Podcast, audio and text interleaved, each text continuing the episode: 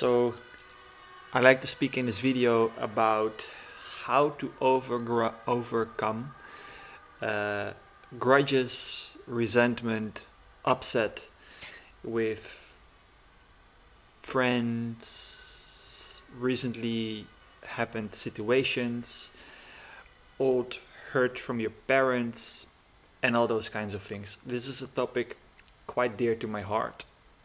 Uh, and it's vast. And I, about an hour ago, finished a session with a client that was really inspiring, in which we really got to the root of the upset and kind of transcended it and really came out of the session with a different perspective and embodied feeling. So um, I'm I kind of have a map for it as well. So I'm looking forward to yeah to to to to lay out the map how to navigate this and all the subtleties that I have personally found um, in doing this. Because you know one of my biggest confusions on my spiritual path has been precisely this. How to deal with this um, when we are busy and interested in transcending, right?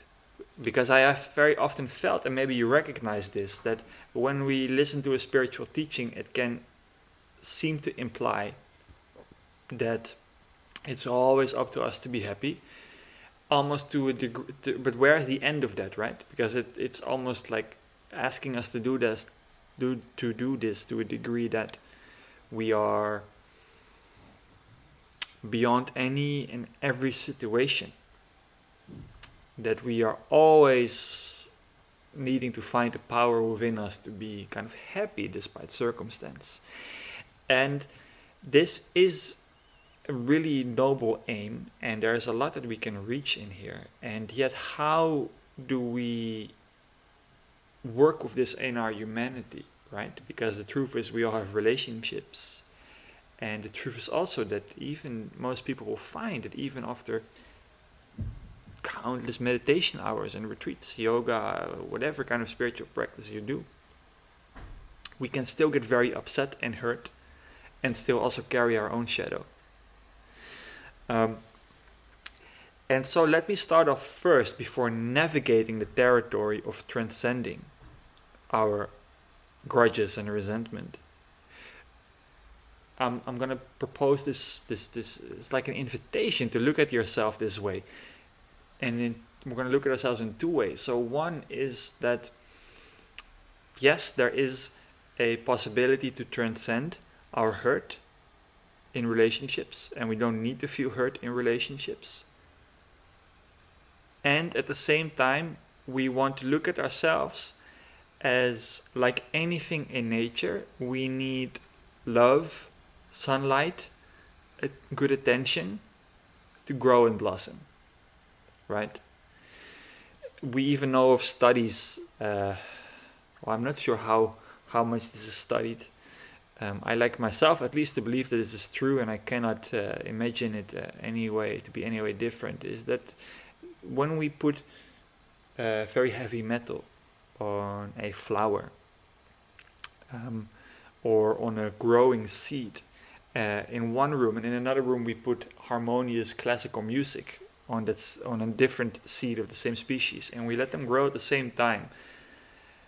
And at the same time, we give more love to one flower, say kind words to one flower, positive vibrations and negative energy to the other flower. The, the, apparently, many people um, uh, claim that the, the, the seed with unharmonious vibrations did not grow as fast and as beautiful as the seed that did get the beautiful harmonious vibrations. So we kind of want to look at ourselves in this way too. If we find ourselves in an environment that is not inspiring, that is not inviting us to blossom, but that is actually pushing us down, belittling us, making us feel hurt all the time, sad, no attention, whatever that is, then obviously we don't want to choose an environment where we are not being invited to blossom. And yet, when we might find ourselves in an environment in which we are having to deal with the negative energies of other people, um, our response to that is very important because that is still the thing that we do choose. So we might feel something, and that is perfectly fine. But our feeling is also informed on a subtler level by many thoughts and assumptions we have. And our response, therefore, also will be influenced um, by these subtle assumptions we have. So, a common response that many people have is that we get into a victim state and that we feel wronged by our perpetrator, if you want to call it like that. And this is absolutely not helpful in any sense. This is actually how you will have become, you will have people that for the rest of their lives are still mad at their parents even after their death and never have been able to forgive them, for example. So, obviously, that's not helpful to anyone and in the first place, that is not helpful to ourselves. And so we really want to learn if we are interested in happiness, which we all are, right? We all are seeking happiness wherever we are seeking for it. But if we are interested in finding happiness and we have seen that that is actually an inside job, then we have to be really sharp and precise with these victim states with this finger pointing and with this sense of this person should be different and should be treating me different, for otherwise I cannot feel good.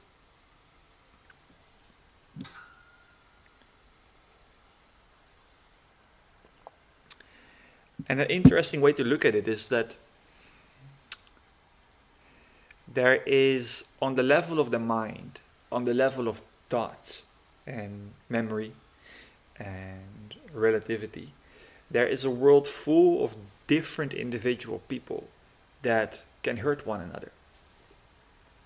But on the level of your true nature, on the level of capital S self, and I'm, not speaking about anything fluffy here, I'm speaking about like the core of what you are. There's only one at least you are only experiencing yourself, right? You are, of course, experiencing different individuals, but essentially, you are only experiencing yourself. You are experiencing your own thoughts, you are experiencing your own emotions.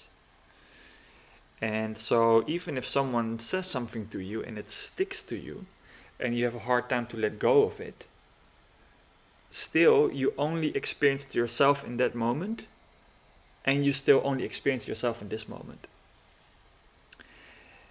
and especially it will become clear that if that um, seeming cause of our hurt when that cause of our hurt is not around and is not still here to say mean things to us for example then clearly the only thing that is hurting is our memory and is therefore a part of our own mind. And so, if we apply any kind of sanity to our healing process, we won't look for an ex- for, for apologies from the one that hurt us, or we won't need that person to change. No, we are going to change ourselves and our own way of thinking. And so, I've created a little bit of a map I mean, I didn't create it necessarily, but it's it's it's just the the common sense of what we all will all come to, and this is like rooted in the way we deal with it in spiritual traditions too. I usually don't invent too many things I share here on my podcasts or posts. uh, I always root myself as much as possible in the wisdom traditions that are available, right? I don't think it's a good idea that we all try to reinvent the wheel, which many people do in the new age. We have very good teachings available. And so, and it's actually simple. Simple but not easy. So, the three steps to overcome a grudge or resentment are one is to go and explore the the story that we carry about our grudge, about our sadness, about our pain. And we explore it, we go discover it by becoming very clear on what is the narrative. What is this story that is alive in me? What is it actually saying?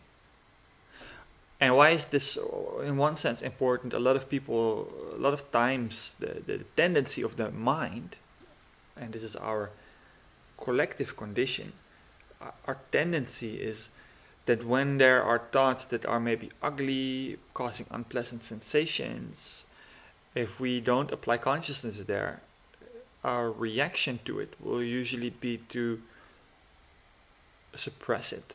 So, kind of to ignore it and to push it back deeper into our mind. Instead of that we kind of listen to it for a moment and then use our common sense and see what is my mind saying right now? Do I agree with that? Yes or no? Does it feel good in my heart? Yes or no? And then to let it go. But usually people don't do that part because it's too unpleasant to think about or to feel, to, to, to have the memory. And so we push it back. So the first step is to really bring it to the surface. What is this memory? What is this story completely saying in all its fullness? And in a way, you could say that this is a sense, in a sense, this is shadow work, because the way uh, shadow is described by by the person that invented this term, Carl Jung, it is the aspect of our consciousness that we repress and therefore chases us everywhere we are. Um, so we are wanting to explore our shadow, explore these thoughts, and often these thoughts will come in the form of um, all our own projections towards the person we believe has hurt us. So these thoughts can be quite dark, mean, unpleasant, and uh, stuff we perhaps shouldn't say out loud.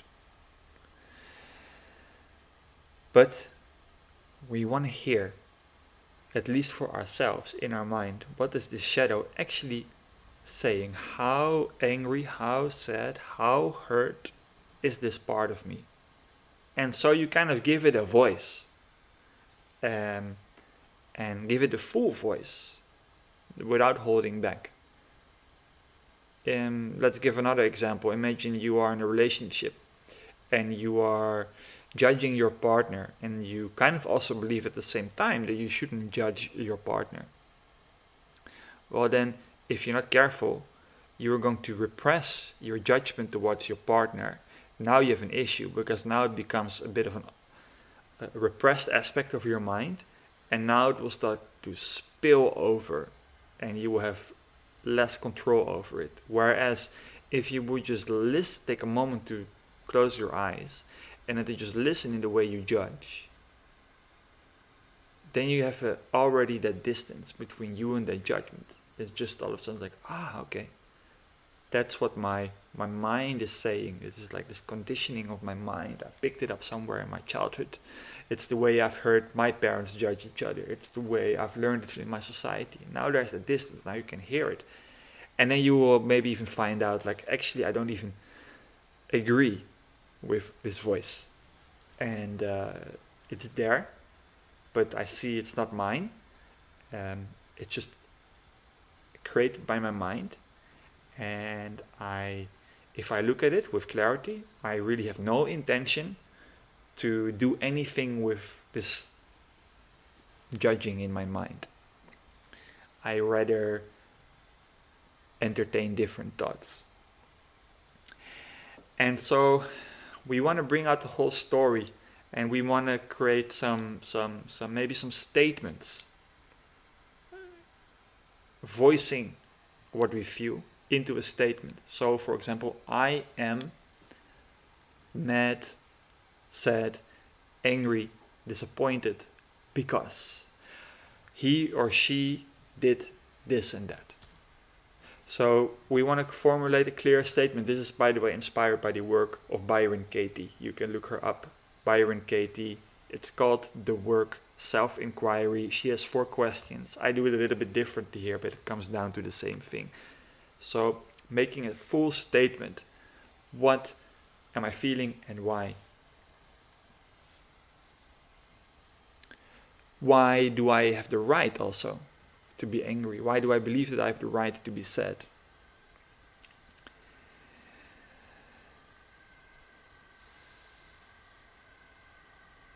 And then also, we will want to start to explore, and this is all still step one. So we are in the process of inquiring into the depths of our psychology. Really finding out what our psychology is saying at the subtle layer we want to explore also the assumptions that are at the core of what we believe here to be true. So, for example, if we believe that someone has hurt us and we would have liked them to do something different, at the core of that, there can be the assumption that they had a choice to do differently. That's an assumption we believe that people have choice, but that's really a very, very big assumption. Um, so we believe that people have choice. That is one assumption we have. Two, we believe that we would feel different if this person wouldn't have done it. And this is a strong assumption that can be hard to um,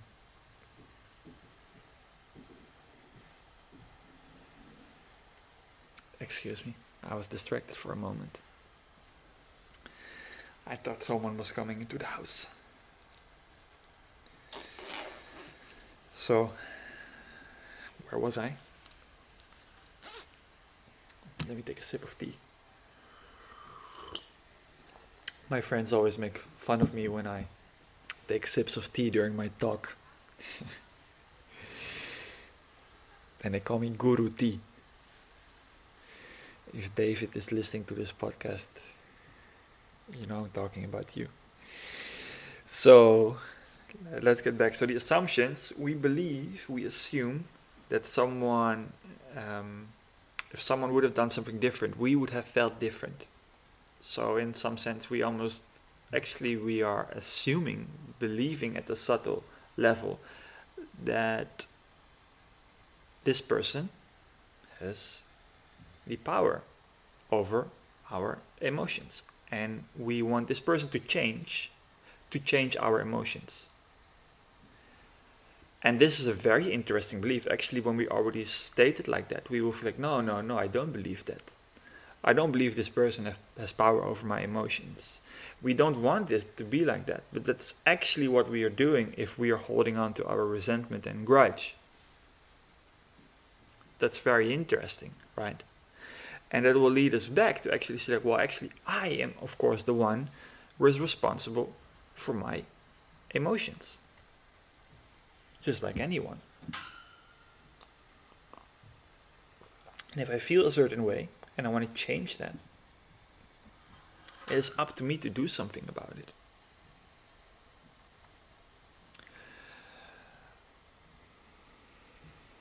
Let's see if another assumption comes to mind that we can have and it makes us resentful.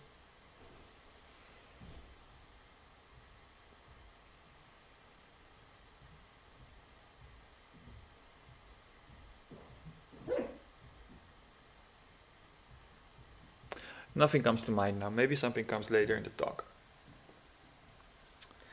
So, but this is the first step exploring our shadows, exploring our assumptions, and questioning whether they are true and going layers, uh, layer deeper after layer deeper. Um, why am I feeling this? Why am I thinking that? And why am I thinking or feeling that?